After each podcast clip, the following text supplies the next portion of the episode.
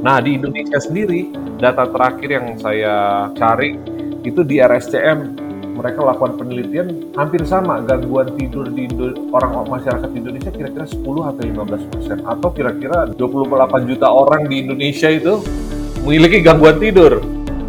Pada satu individual yang kurang tidur 4 jam aja sehari ya selama satu minggu ditemukan jumlah uh, sel natural killer selnya itu berkurang ya sebanyak 70 persen non REM sleep yang di fase deep sleep itu di situlah adalah natural blood pressure medication ya.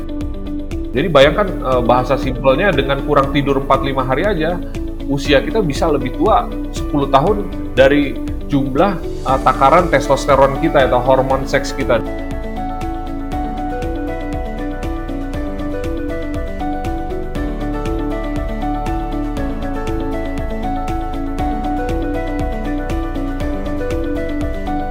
Halo semuanya, selamat datang lagi di podcast Sehat Seutuhnya bersama saya Willy Yonas. Di episode podcast kali ini kita akan ngobrolin soal tidur. Ini kayaknya tidur tuh salah satu aspek kesehatan mungkin juga yang paling banyak dilupakan orang gitu. Mungkin oh ya orang udah makan lebih sehat, udah olahraga secara rutin, tapi tidurnya masih begadang atau kurang tidur karena beban pekerjaan yang banyak mungkin atau nature dari kerjaan masing-masing ya.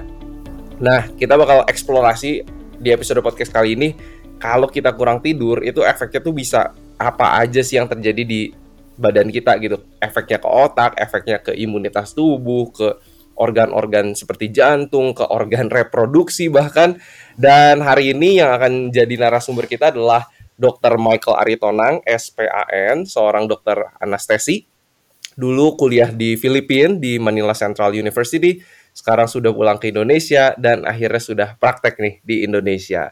Jadi tanpa menunda-nunda waktu, saya mau welcome Dr. Michael Aritonang. Halo dokter. Halo Willis. Gimana dok, kabarnya dok? Kabar baik ya. Terima kasih udah diundang di podcastnya nih.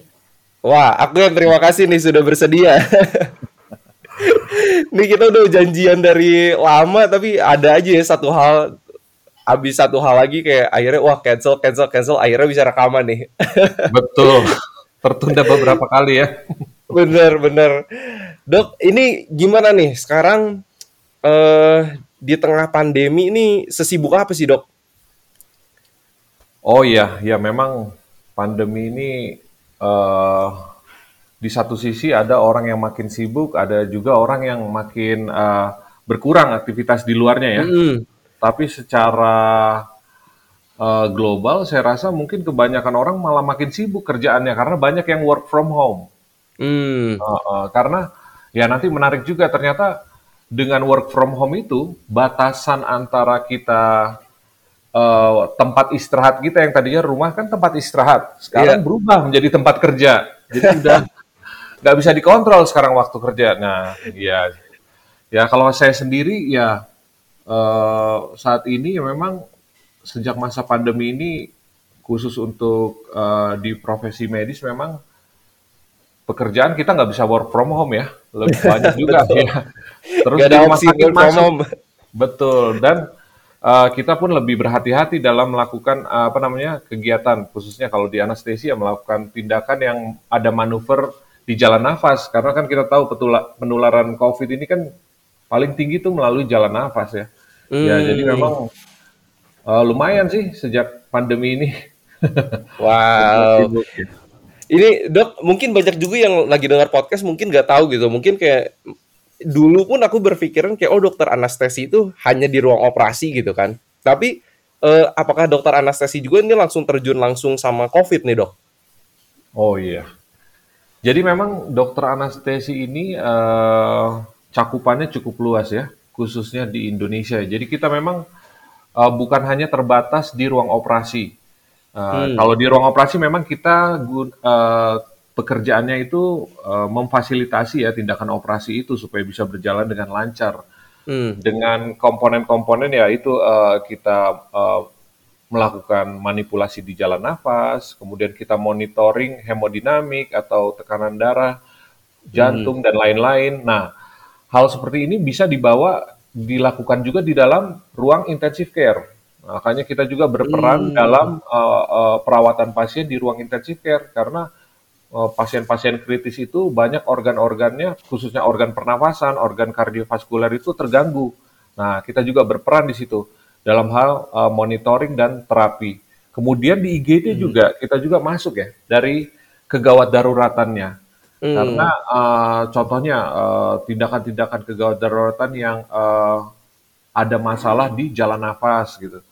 Uh, Pasien-pasien yang nggak bernafas atau nafasnya tidak adekuat atau juga pasien-pasien yang datang dengan gangguan uh, hemodinamik kardiovaskular yang tensinya terlalu Hmm. tinggi ataupun tensinya terlalu rendah atau kita sebut shock gitu. Ya memang uh, kita cukup berperan di uh, dalam IGD dan uh, intensive care juga. Oke. Ini buat teman-teman yang lagi denger podcast mungkin jadi lebih terbuka ya wawasannya. Oh, ternyata dokter anestesi itu kerjanya bukan cuma di kamar operasi gitu. Jadi lebih appreciate juga. Mereka juga banyak tolong uh, orang-orang yang COVID. Mungkin teman-teman yang lagi dengar podcast ini ada anggota keluarga yang pernah kena COVID, terus uh, pernah dirawat di rumah sakit. Mungkin juga dapat pelayanan dari dokter anestesi gitu ya. Jadi terima kasih banyak dokter nih sudah melakukan yang luar biasa buat masyarakat. Nih, Amin. Dok, hari ini kan kita bakal ngobrol soal tidur nih. Ya. eh kalau dokter gitu ya, dulu kayaknya kalau denger kuliah kedokteran itu kan kayaknya sibuk banget gitu ya, Dok ya. Dulu tuh struggle nggak sih, Dok, sama jam tidur yang dapat cukup tidur gitu? Oh iya, pertanyaannya bagus nih memang. Jadi memang eh, sejujurnya di kedokteran itu juga wah, kalau di segi proses belajar mengajarnya kita nggak terlalu diajari juga mengenai fungsi eh, tidur itu untuk kesehatan ya sebenarnya.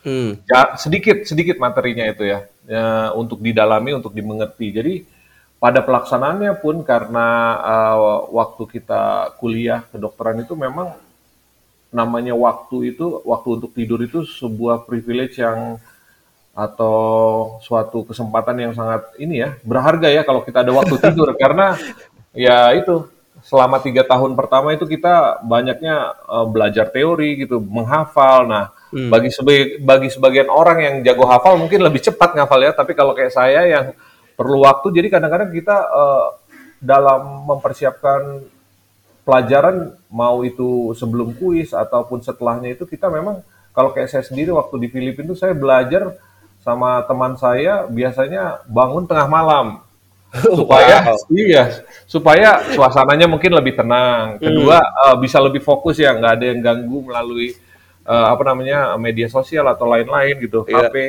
dan eh, eh, tapi kebanyakannya jadi ketiduran juga sih. Jadi memang nah pas sudah masuk eh, koas yang kita sudah praktek wah itu jadwal memang eh, disesuaikan dengan eh, kebutuhan eh, tenaga koas ya waktu shift ya. Jadi kita bisa aja kerja malam terus-terusan. eh, tapi tentu paginya off. Tapi tentu kita nanti akan pelajari ternyata memang tidur siang itu eh, berbeda sama tidur malam ya. Hmm. Gitu. Wow, ini apa ya? Ini kedokteran tuh salah satu profesi ya yang eh, banyak apa ya? Banyak kesusahan di jam tidur ya tadi dokter bilang juga ini Betul, privilege betul. gitu kan.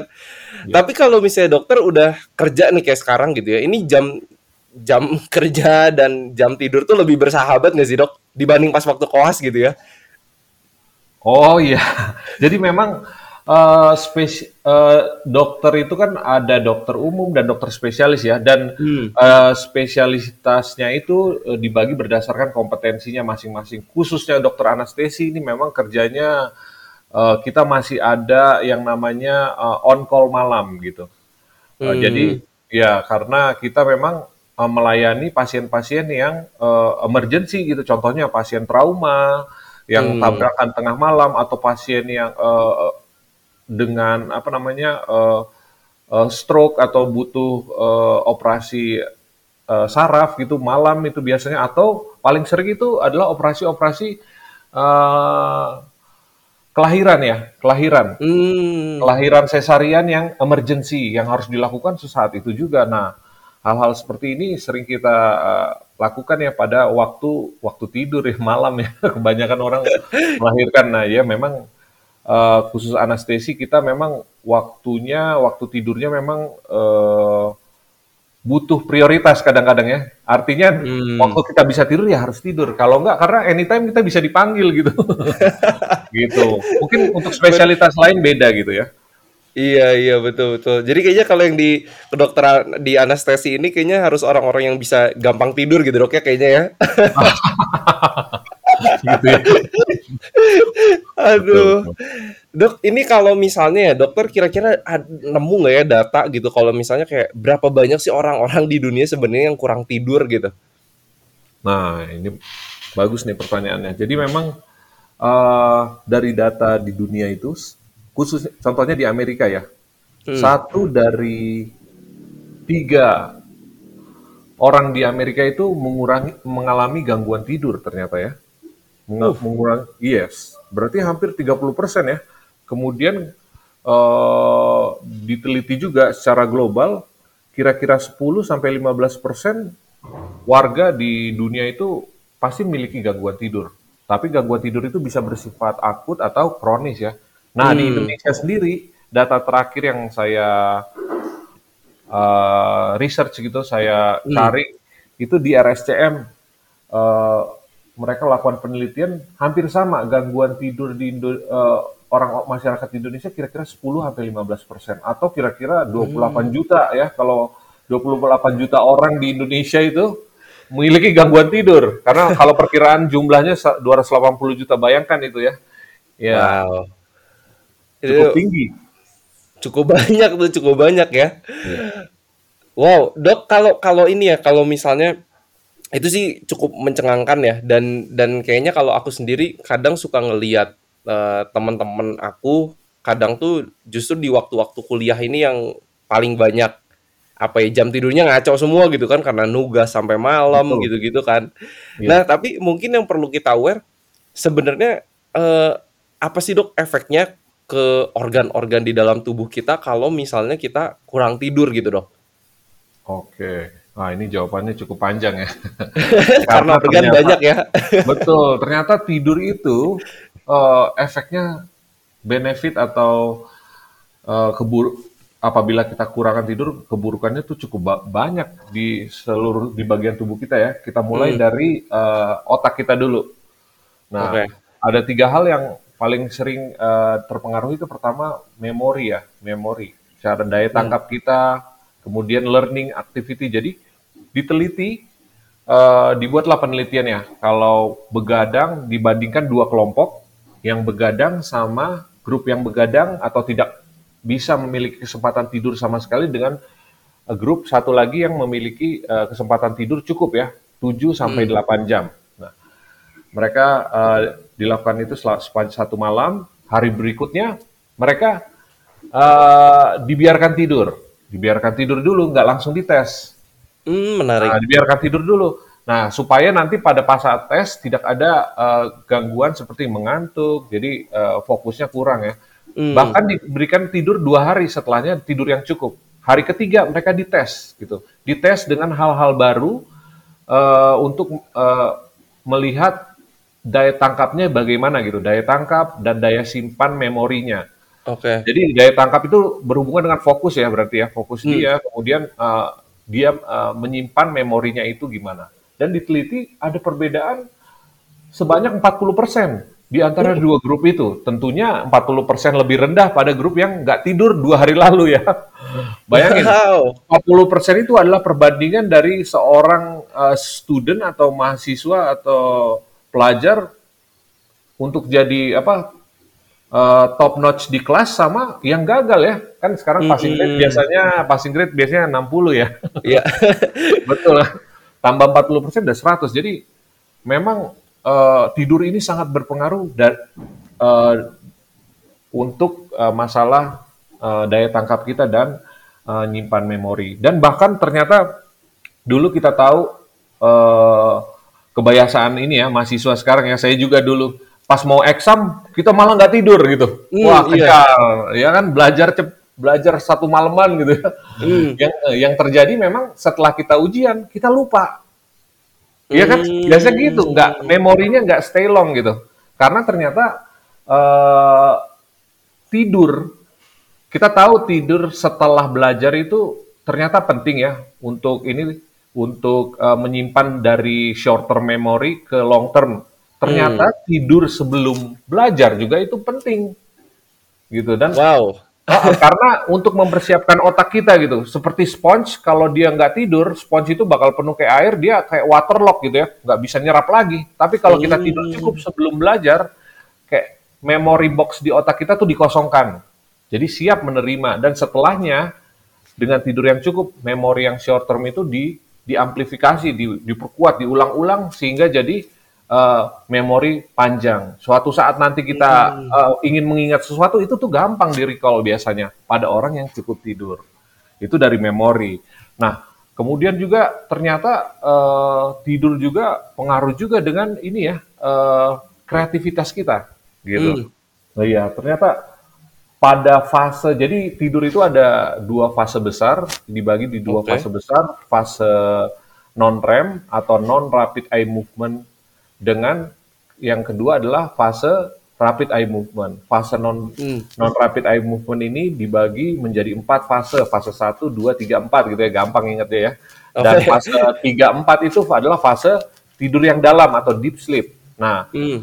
Baru setelah itu pindah ke fase REM sleep. REM sleep artinya uh, rapid eye movement. Jadi pada pada fase ini memang mata kita itu bergerak, bisa horizontal, hmm. bisa vertikal. Makanya dinamakan sesuai uh, apa yang terjadi di tubuh kita. Nah, pada fase ini khususnya pada orang-orang yang kekurangan fase non REM sleep ini, mereka tuh uh, kadang-kadang uh, terpengaruh pada uh, sisi kreativitasnya dan juga emosional stabilitasnya.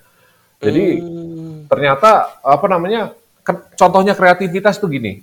Jadi kalau yang di fase deep sleep itu kita tentang memory and learning. Jadi fase uh -huh. pada saat kita sudah punya memori itu, kadang-kadang kalau kita belajar tuh kita dapat informasi itu kadang-kadang ini kan ya uh, uh, nggak sepenuhnya langsung kayak satu satu line gitu ya kita biasanya yeah. dapat fragmen gitu informasi itu fragmentasi gitu ya dan kadang-kadang hmm. kita sulit menyimpulkan pada kebanyakan orang nah pada saat kita tidur itu uh, memori di otak kita ini di shuffle gitu kayak digabung sehingga uh, terjadi otak kita sungguh luar biasanya jadi kita biasanya besok pagi kalau kita contohnya nih tidur malam nih uh, mm. dengan ada masalah, besok pagi biasanya kalau kita tidur cukup kita ada ide, oh iya ya harusnya kita lakukan ini pada saat ini. Nah itulah pengaruh tidur dari kreativitas. Ah. Iya, jadi itu pengaruh sekali kalau kita tidur cukup. Makanya benar ada yang bilang tuh katanya uh, kadang-kadang mereka sleep on your problem. Ada orang kan uh, yang punya masalah kadang-kadang tidur aja dia, besok ya, pagi dia udah seger lagi.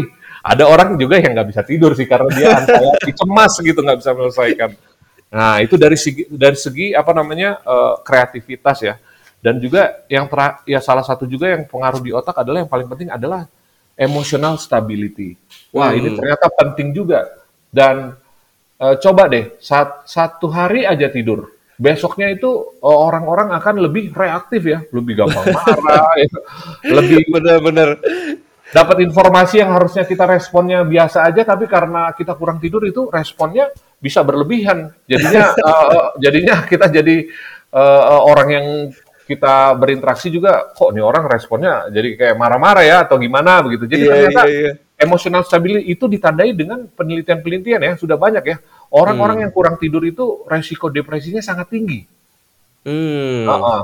nah resiko depresi tentunya akan uh, bisa juga menuju ke resiko suicidal ya, hmm. suicidal hmm. atau uh, rasa ingin bunuh diri itu tinggi. Makanya memang uh, bahkan sudah diteliti uh, tidak ada uh, jarang sekali uh, hampir semua penyakit psikiatrik atau sakit gangguan jiwa itu pasti ada gangguan tidurnya. Jadi bukan kebalikannya ya. Kan orang bisa berpikir wah karena uh, gangguan jiwa dia jadi kurang tidur. Kebalik ternyata kebanyakan orang yang gangguan jiwa itu dimulai dari kurang tidur yang kronis gitu. Hmm. Uh, karena itu mempengaruhi emosional state-nya dia gitu. Orang-orang uh, yang kurang tidur diteliti ada orang kurang tidur hanya empat jam aja sehari dalam hmm. satu hari ya satu hari itu uh, apa namanya uh, the next day hari berikutnya mereka biasanya lebih uh, apa namanya reward seeking kita kan ada ya sering uh. beberapa kali ketemu orang yang reward seeking, sensational seeking. Jadi dia tuh kayak butuh perhatian gitu. Ya itulah hmm. uh, karena ada ternyata diteliti di bagian otaknya, dia bagian otak orang yang kurang tidur namanya bagian amigdala ini tidak terkontrol lagi kalau pas tidur. Jadi dia wow. bereaksi berlebihan. Padahal dia uh, bagian otak amigdala ini hanya, hanya sekecil biji ya. Tapi pada saat dia hmm. kurang kurang tidur, dia bereaksi berlebihan. Jadi pemikirannya nggak logis lagi gitu. Uh, uh, wow, itu denger kayak gitu aja kayaknya kurang tidur aja udah ngeri banget gitu dok. Iya. nah, itu di otak ya. Kita berikutnya hmm. ke tubuh. Sekarang ke tubuh. Nah, yang paling okay. uh, uh, yang uh, salah satunya itu adalah daya tahan tubuh kita. Jadi hmm. Uh, dari dulu ya, kalau orang-orang tua kita selalu bilang kalau kita lagi flu, hari ini flu pasti ah pasti dibilang kamu kurang tidur ya pasti ya. Ternyata ada science behind itu ya ternyata ya. Hmm, dari jadi omongan orang tua itu ya. Betul. Jadi orang tua kita sebenarnya peneliti sebelumnya ya udah tahu mereka sebenarnya udah ada ini ya intuisi nah. Jadi uh, ternyata diteliti pada orang uh, pada satu individual yang kurang tidur 4 jam aja sehari ya selama satu minggu, sama satu hari aja nih, ditemukan hmm. jumlah uh, sel natural killer selnya itu berkurang ya seting, sebanyak 70%. Nah, apa oh, sih fungsi natural killer cell? Betul. Natural killer cell itu fungsinya adalah dia merupakan daya tahan awal tubuh kita gitu. Dia yang hmm. uh, melihat uh, kalau ada ancaman seperti mulai ada sel kanker, sel virus yang masuk hmm. tubuh kita, dia tuh langsung tanganin gitu udah seperti James Bond ya. Dia bergerak pelan-pelan uh, untuk membasmi sebelum dia ada timbul gejala atau semakin banyak.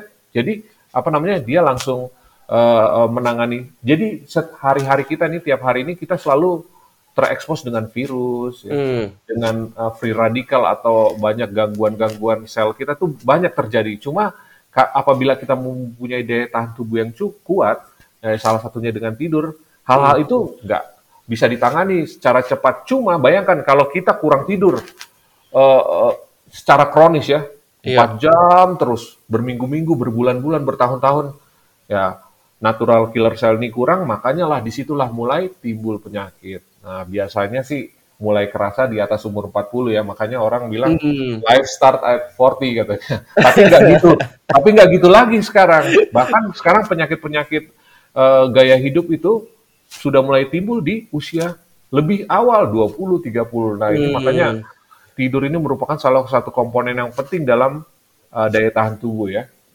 Nah, wow, ini ngeri banget ya turunnya 70% tadi gede banget, Dok. Betul. Wah, signifikan. Dok, kalau dokter ya ketemu uh, pasien misalnya di IGD gitu. Uh, pernah nggak sih dokter penasaran gitu kayak kamu tidur cukup nggak gitu nanya ke pasiennya pernah nggak sih dok? Wah, saya selalu tanya biasanya. saya selalu tanya karena uh, ya saya mau ingin meneliti juga ya subjektif gitu ya. Hmm. Jadi kemarin tuh saya uh, menangani pasien COVID di IGD tahun lalu tuh yang lagi tinggi-tingginya Delta ya. Pas Delta ya, oke. Okay. Delta ya. Uh, bulan-bulan Juli itu saya dapat pasien karena tipikal pasien-pasien yang uh, kondisi uh, sedang dan berat bahkan kritis itu biasanya yang kita temukan adalah mayoritas adalah pasien-pasien dengan komorbid atau hmm. pasien dengan penyakit bawaan, daya, uh, gula, sakit gula, sakit darah tinggi, dan hmm. juga pasien dengan usia tua ya. Yang kita tahu pasien-pasien usia tua itu uh, daya tahan tubuhnya nggak sama seperti kita yang lebih muda ya. Nah, hmm. suatu kali saya temu dua kali sebenarnya saya, saya ketemu pasien saya kok masih muda ya, tapi dia gejalanya hmm. cukup sedang ke berat gitu, ditandai dengan sesak nafas, Hmm. Saturasinya di bawah 90 uh, eh, dan demam dan lemas gitu kelihatannya. Jadi salah satu yang saya tanya itu uh, Bapak uh, tidurnya cukup. Jadi, saya bilang saya tanya begitu. Terus dibilang dia diam aja bapaknya yang jawab istrinya ya. Karena mungkin dia lagi sakit nggak enak ini ya untuk berbicara. Istrinya bilang iya dok memang uh, kurang tidur katanya. Oh kurang tidur ya? Menarik. Ja, ja, uh, jawabannya seperti yang saya expect oh kurang tidur. Kok bisa? Saya bilang. Bukannya sekarang uh, work from home ya? Ya itu dok katanya. Karena work from home uh, suami saya katanya suka begadang. Kadang-kadang emang tidurnya sampai jam berapa? Aku bilang sampai jam hmm. setengah tiga jam tiga. Wah. Uh.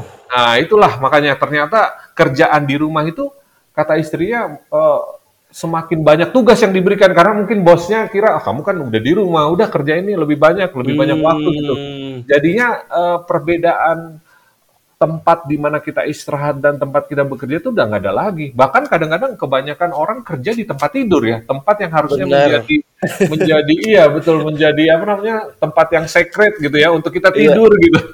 Jadi orang kerja di situ karena ya itulah jadinya masalah dan eh, dialah dan itu ter- berlangsung selama berbulan-bulan sejak awal-awal pandemi kan mereka udah mulai Oh. ini. Oh, jadi ya Uh, itu mungkin menjadi salah satu kontributor menurunnya daya tahan tubuh sehingga vir- sehingga virus seperti COVID ya bisa masuk ya atau me- menimbulkan gejala yang berlebih gitu tidak bisa Hmm. ditangani lebih awal jadi memang dan bukan hanya itu aja bahkan uh, pasien-pasien yang lain pasien-pasien uh, uh, ya dengan kanker gitu kanker ganas kanker uh, Hmm. tumor saya suka iseng tanya gitu ibu gimana tidurnya baru-baru ini saya ada teman juga eh, dia itu eh, masih muda ya seumuran saya teman SMA Mhm.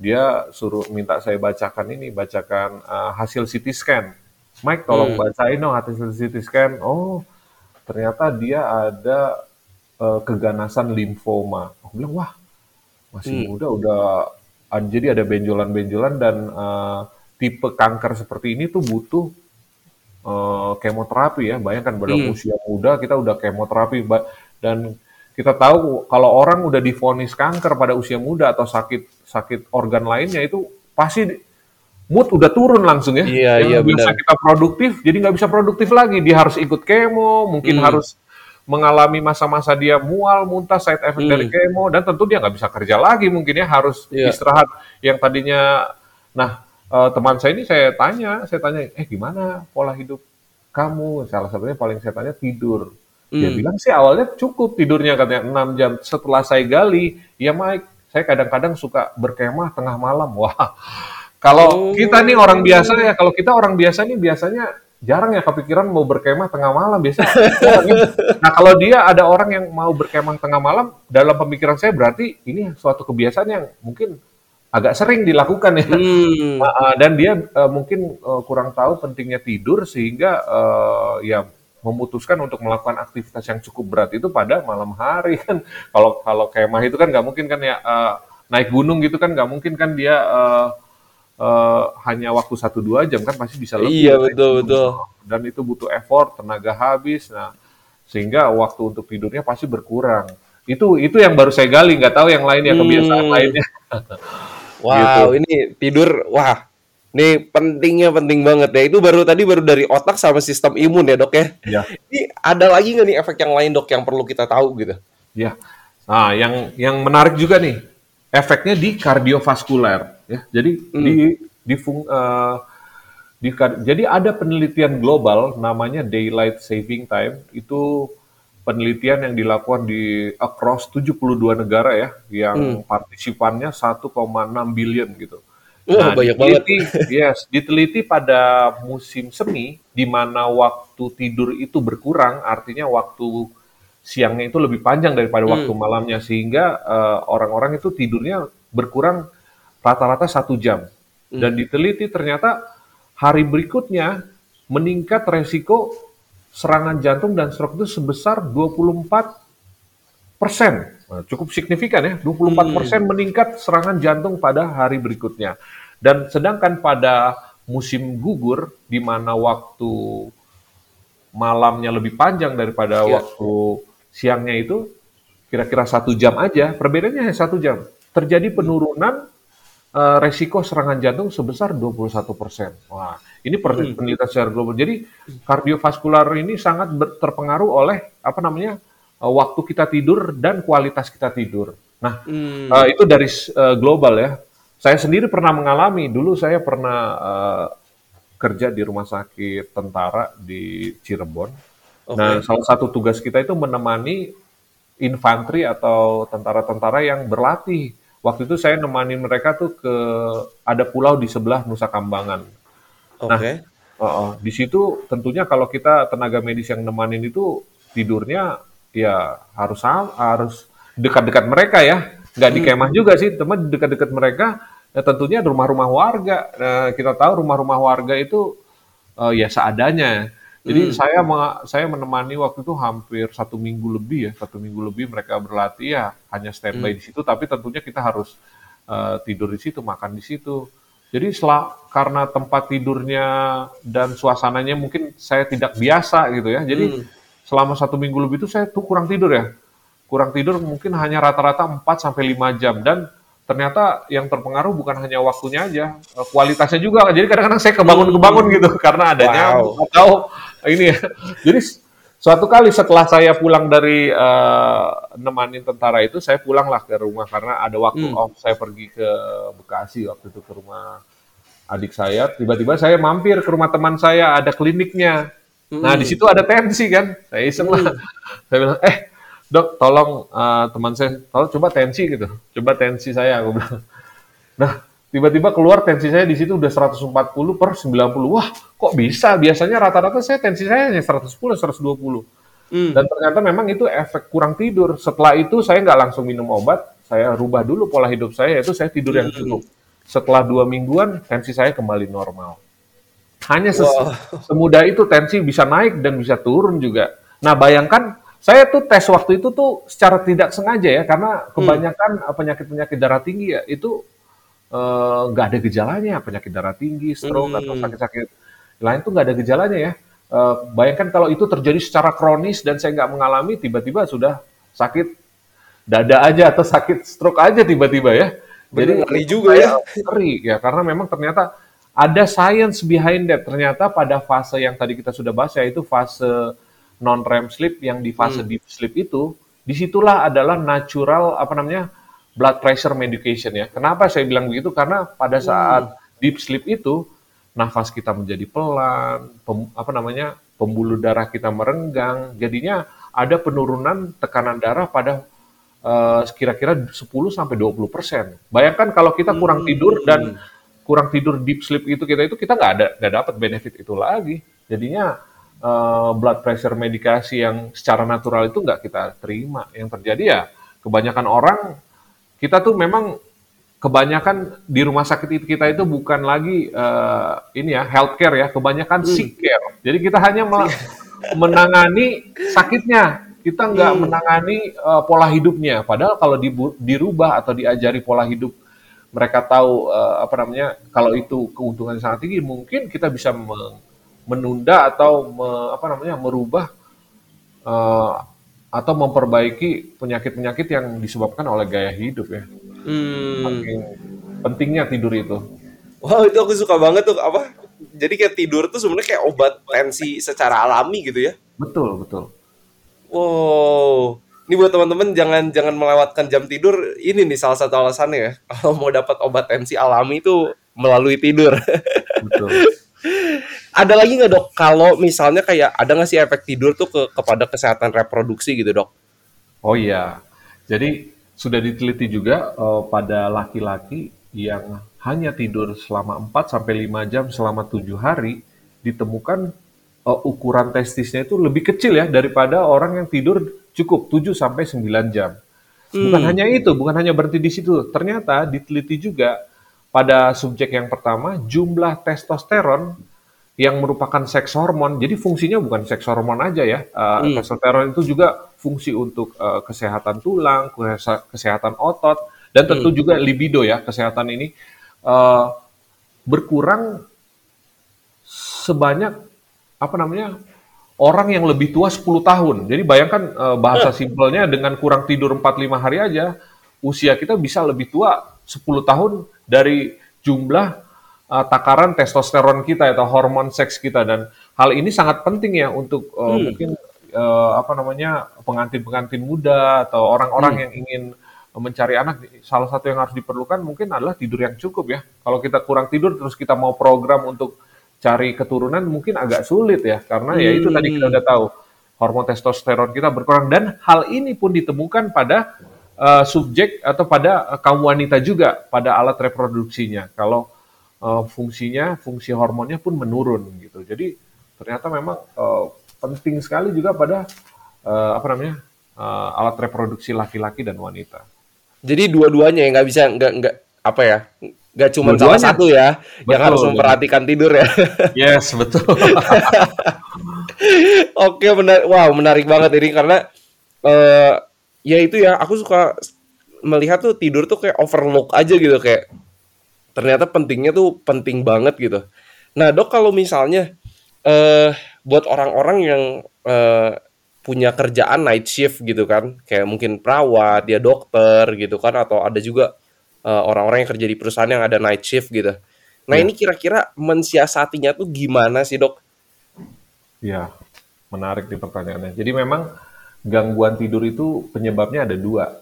Gangguan kesempatan untuk tidur atau gangguan eh, gangguan memang tidak bisa tidur yang disebabkan oleh hal lain ya. Nah, salah satu contoh pertanyaan Willy ini adalah gangguan kesempatan tidur ya. Orang-orang ini mungkin nggak ada gangguan tidur, cuma karena tuntutan kerjaan, tuntutan profesi, itu mereka jadi nggak ada kesempatan untuk tidur. Hmm. Karena eh, contohnya ya bukan hanya medis, pilot, Oh pramugari iya benar. yang mereka harus flight itu nggak bisa atau pekerja pabrik yang kena shift malam Hmm.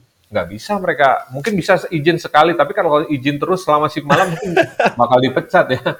Nah, memang pada orang-orang seperti ini eh, sudah diteliti oleh WHO ya yang bilang Hmm. kalau saking berbahayanya eh, apa namanya eh, shift malam itu dibilang katanya WHO udah menyebutkan kalau night shift work itu merupakan probable carcinogen ya kembali lagi kepada efeknya Hmm.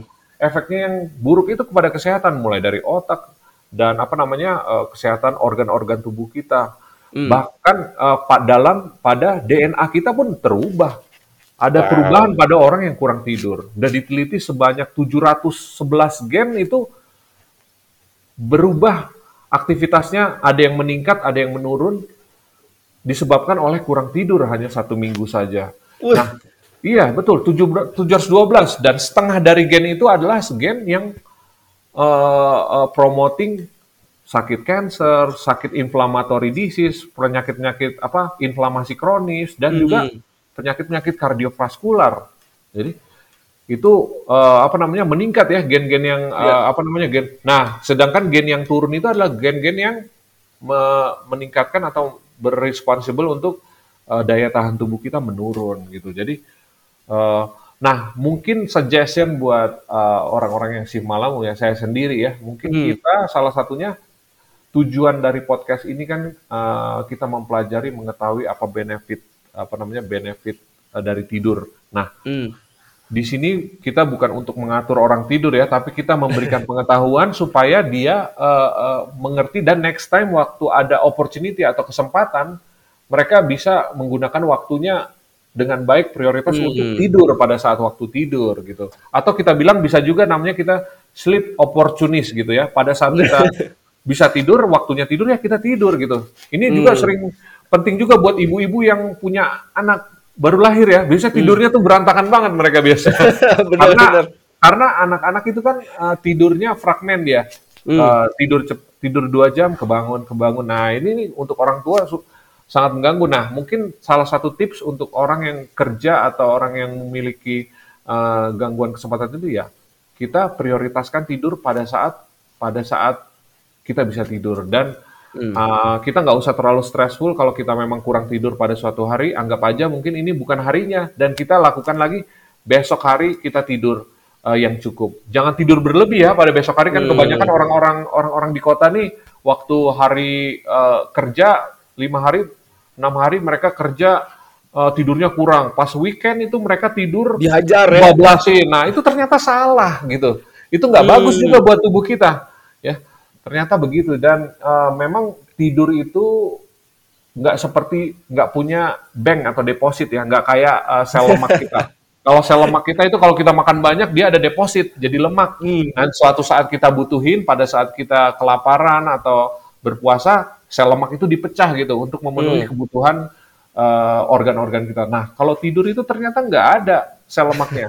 Jadi eh, ada memang eh, benefit kesehatan yang nggak bisa kita recover lagi gitu ya.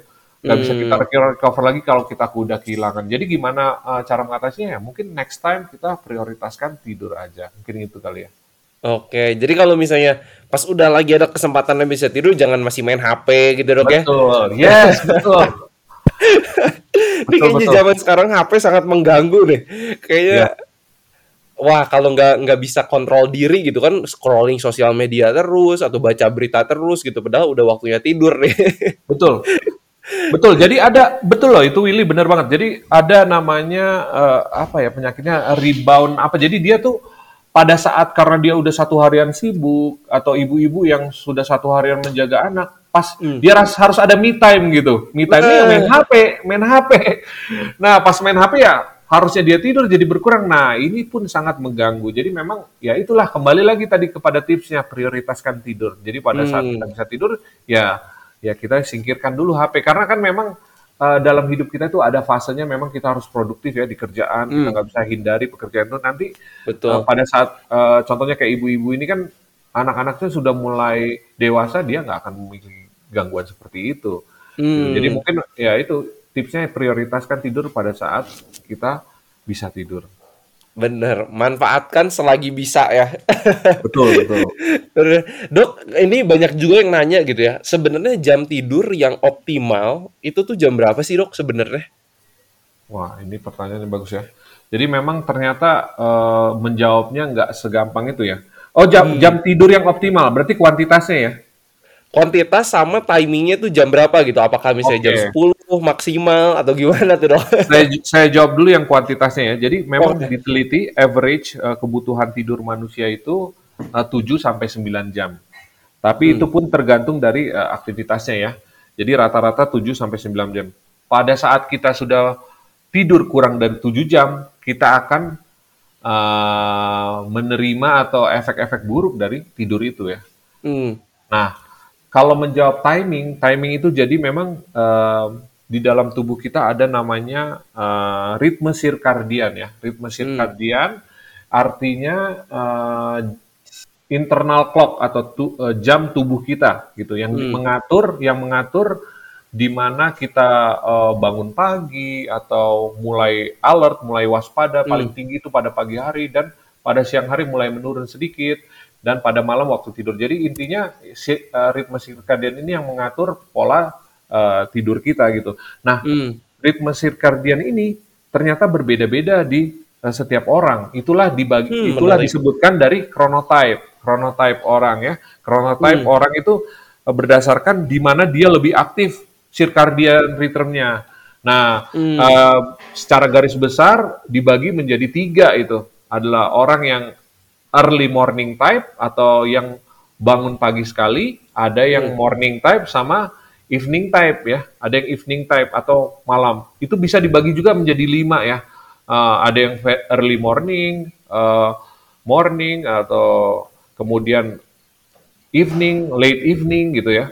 Late hmm. evening itu bisa sampai orang biasa dia tidurnya memang timingnya yang pas adalah di atas jam 12 gitu. Hmm. Nah, permasalahannya banyak orang nggak mengerti hal chronotype ini. Jadi mereka pukul rata. Jadinya wah dan stigma-stigma yang ada di masyarakat kalau orang yang uh, uh, tidur lama gitu. Kan kalau orang yang early evening type itu kan dia tidur baru jam 1, jam 12. Berarti hmm. untuk 7 jam atau 9 jam dia baru bangun mungkin jam 8 atau jam 9. Yeah. Nah, uh, stigma di masyarakat itu kalau kurang tidur, eh kalau tidurnya kebanyakan ini orang pemalas. Padahal sebenarnya yeah ada namanya ritme sirkadian yang mengatur uh, apa namanya internal clock di tubuh kita ya. Dan hmm. ternyata chronotype ini diatur dari DNA kita. Jadi bukan kemauan kita, ternyata bukan kebiasaan yang kita buat, ternyata dari hmm. DNA kita sudah diatur dia. Secara biologi sudah ada ritmenya. Uh, dan memang ada baiknya memang timingnya itu disesuaikan dengan uh, tipik tipe chronotype kita, apakah kita early morning atau morning hmm. atau uh, evening atau uh, late evening gitu ya. Kalau saya sendiri saya modelnya itu uh, early morning ya. Saya selalu pasti bangun jam 5. Walaupun saya kurang tidur baru telat udah tidur, kebangun pasti ya. Pasti udah kebangun jam 5. nah, uh, ada juga yang uh, orang yang uh, late evening ya, tidurnya jam hmm. 1. Nah, itu. Nah, banyak mereka bilang night owl tuh ya untuk orang-orang yeah. yang iya. late evening ya. Mereka bilang night owl. Nah, ternyata menariknya juga pada orang-orang yang night owl ini karena stigma masyarakat dan tuntutan pekerjaan ataupun sekolah, mereka harus bangun pagi. Bener. Jadi ya, betul. Nah, yang paling terefek dari kalau kita nggak tidur sesuai dengan chronotype kita itu adalah kurangnya kuantitas tidur itu sendiri. Ya kan? Ah. Kalau kita tidur jam 1, bangunnya jam 6, apalagi orang-orang yang kerja, eh, sekolah atau kerja di eh, di kota besar ya, di mana Hmm. eh, tuntutan kerjaan harus bangun pagi, kalau nggak kejebak kemacetan. Mereka tuh biasanya bangun jam 5 gitu. Iya, Padahal bener. tidurnya malam. Nah, ya udah pasti mereka akan apa namanya eh, kena efek kurang baik dari ya kurang tidur itu, kurang tidur Hmm. jadinya gitu. Jadi memang penting sekali mengetahui chronotype kita. Nah, gimana kita mengetahuinya ya? Jadi gimana dong kita tahu? Uh, jadi ada kuesioner tuh di Google, coba aja research namanya morning if morning eveningness chronotype. Nanti keluar tuh. Hmm. Atau cara gampangnya kita bisa tahu chronotype kita kalau seandainya kita tidur di ini ya di suatu pulau yang nggak ada lagi elektrik atau gangguan Hmm. elektrik atau gangguan HP dan lain-lain. Kapan kita tidur di situ, mulai dan kapan kita bangun biasanya itu adalah chronotype kita. Biasanya seperti itu. Oh, itu kayaknya kayaknya seru tuh kalau bisa uji kayak gitu ya. Ke Iya. tempat yang nggak ada listrik. Soalnya karena kita di zaman sekarang udah kebiasaan banget ya dok ya. Maksudnya kayak malam-malam ya masih kerja, masih pakai laptop, masih apa. Betul. Jadi terstimulasi terus gitu kayaknya. Betul, betul, betul. Bener-bener. Wow, ini menarik sih. Aku sempat baca-baca juga yang soal chronotype itu karena kalau aku aku sama kayak dokter nih, aku early morning person mau tidur jam berapa? Jam 5 pagi udah pasti kebangun. betul. Nah, tentunya kita harus menyesuaikan kan tidurnya kan? betul. Betul. Betul. Kalau enggak, kalau enggak kita akan kena efek juga dari kurang tidur itu sendiri. Ya ini ini galau banget ya dok ya buat yang eh, evening person itu atau night owl ini karena ya rata-rata kerjaan kan mulai pagi gitu kan. Betul. Jadi ya sekolah juga gitu kan. Jadi mau nggak mau kayak harus adjust ke ke morning person gitu. Betul. Nah, yang menarik ternyata hal ini pun udah menjadi perhatian khusus di beberapa negara maju ya. Khususnya contohnya di apa namanya eh, perusahaan-perusahaan asing kayak di perusahaannya kalau eh, nggak usah di luar negeri ya di Indonesia aja eh, adik saya kerja di perusahaan asing mereka tuh ada namanya eh, eh, jam masuknya tuh fleksibel gitu. Oh menarik.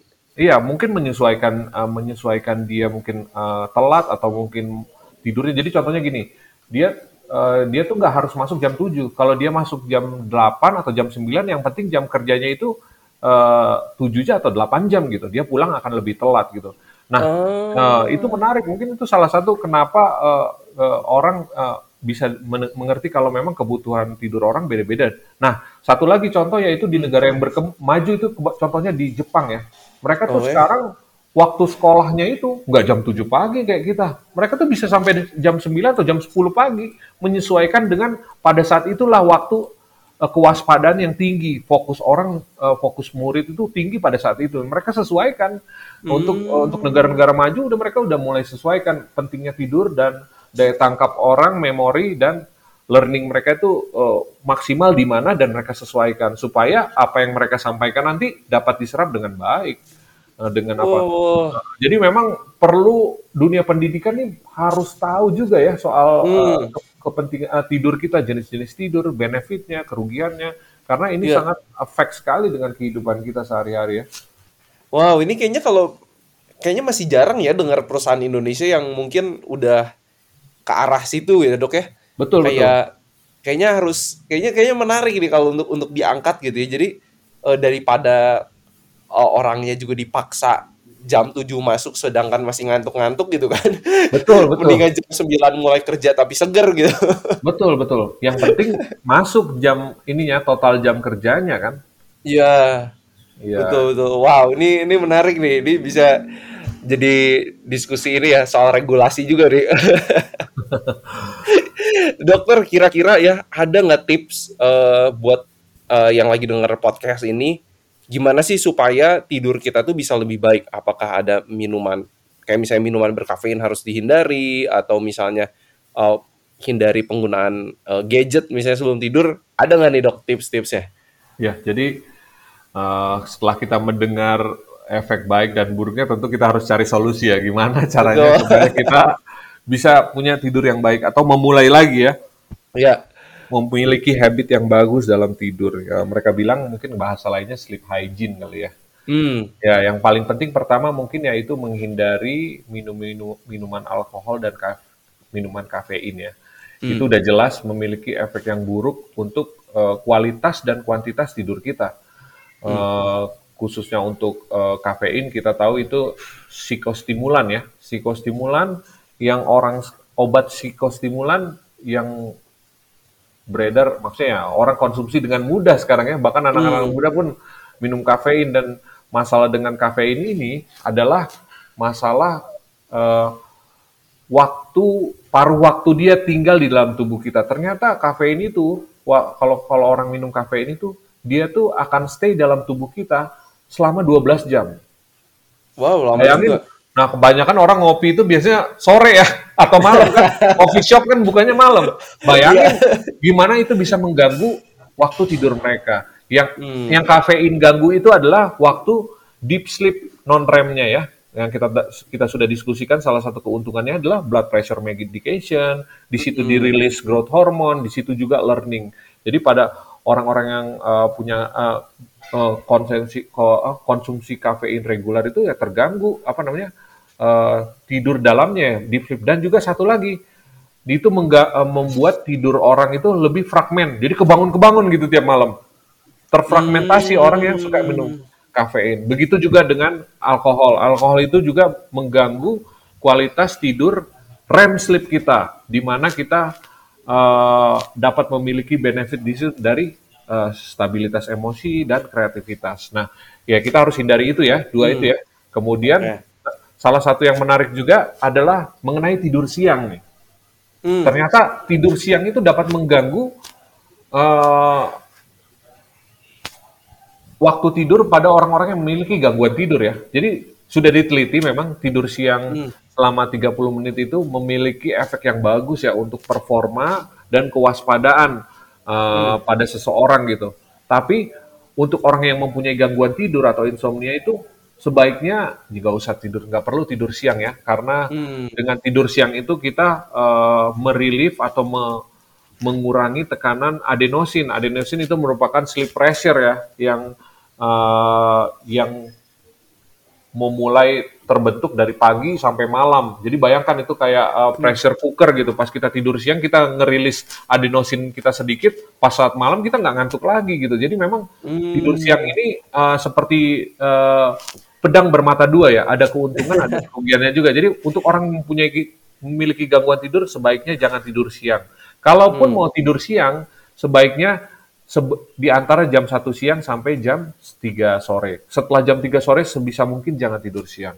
Ah, oke. Ya. Kemudian yang berikutnya yang penting adalah kita harus eh, memiliki schedule yang regular. Schedule yang regular itu artinya kita harus membiasakan eh, bangun pada waktu yang sama dan tidur pada waktu yang sama. Bangun waktu yang sama ya tentunya kita bisa dibantu dengan alarm ya. Hmm. Uh, dan juga tidur waktu yang sama harus kita biasakan tuh kalau udah oh udah mau jam 9 jadi sebenarnya gadget-gadget yang sekarang ini udah keren-keren ya dia bisa di setup tuh kapan kita tidur kapan kita bangun nah mengingatkan kita gitu di, di tengah kehidupan kita yang sangat sibuk kadang-kadang ada tuntutan kerjaan kita bisa diingatkan dengan gadget jadi memang gadget ini nggak sepenuhnya uh, buruk sebenarnya ya Betul. tapi gimana kita bisa hidup dengan uh, kemajuan teknologi atau modernisasi ini. Jadi itu ya yang kita harus buat waktu kita regular dan tubuh kita ini terbiasa dengan kebiasaan-kebiasaan yang kita lakukan sebelum tidur.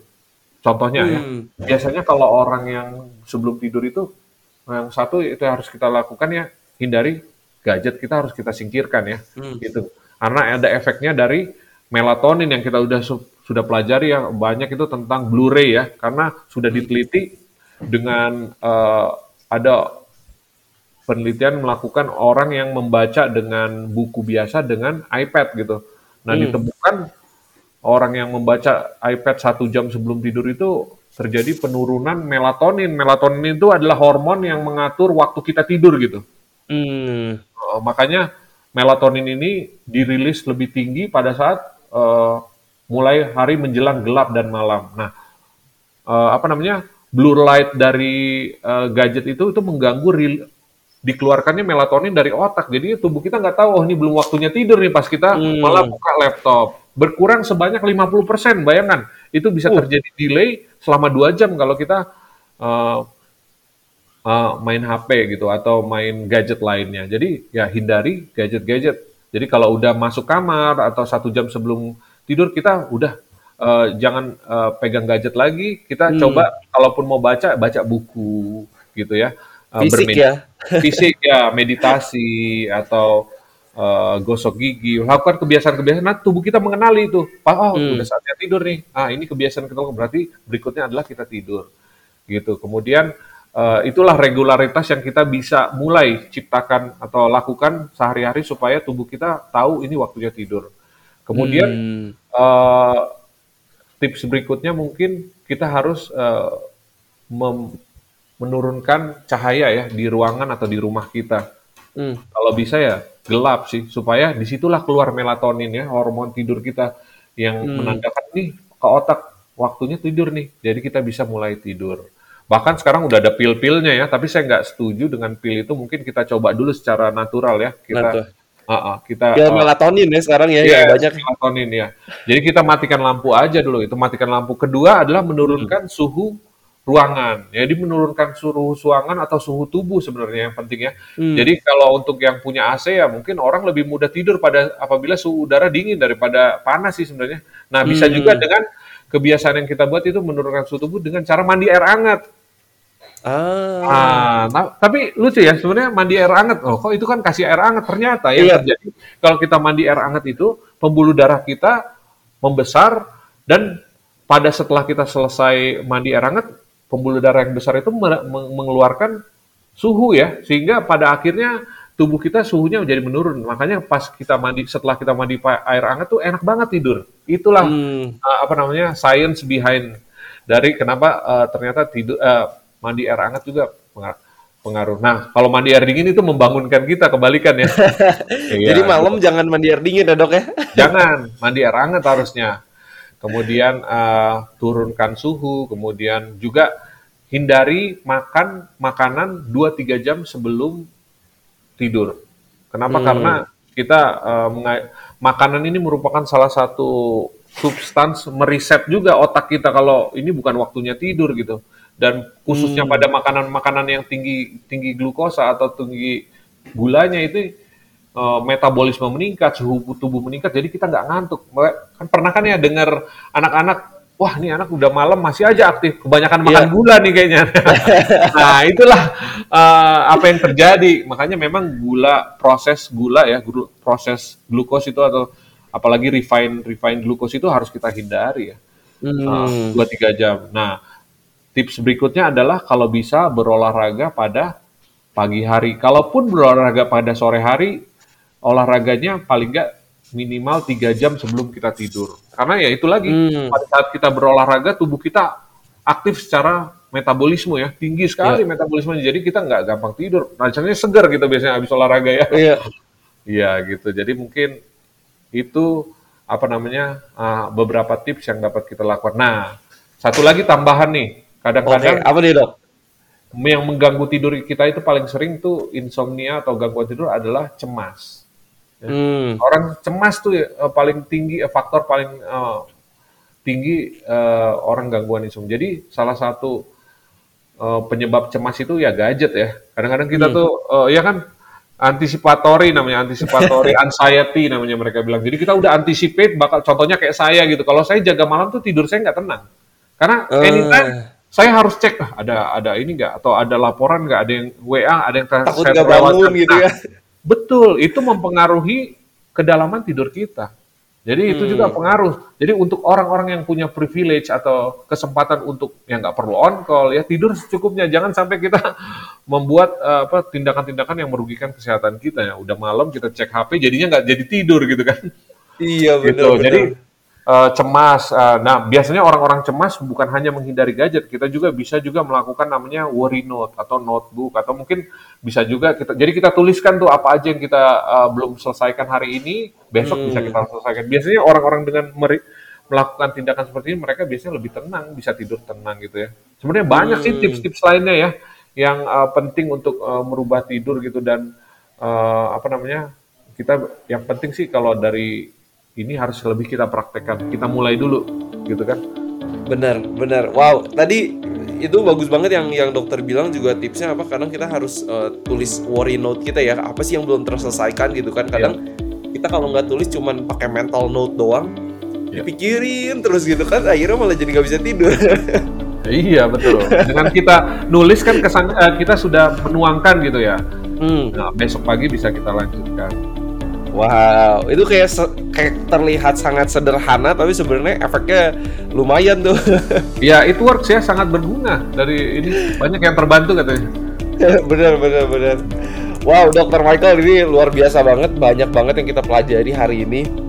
Buat teman-teman yang lagi dengar podcast, semoga ini insightful banget dan kalau teman-teman merasa manfaatnya dapat informasi-informasi yang uh, bisa banget untuk dipraktekkan feel free to share ke teman-teman yang lain supaya lebih banyak lagi juga orang-orang yang punya jam tidur yang baik dan kesehatan yang lebih baik ya melalui jam tidur yang cukup dan kualitasnya juga bagus. Amin. Dokter Michael, thank you so much.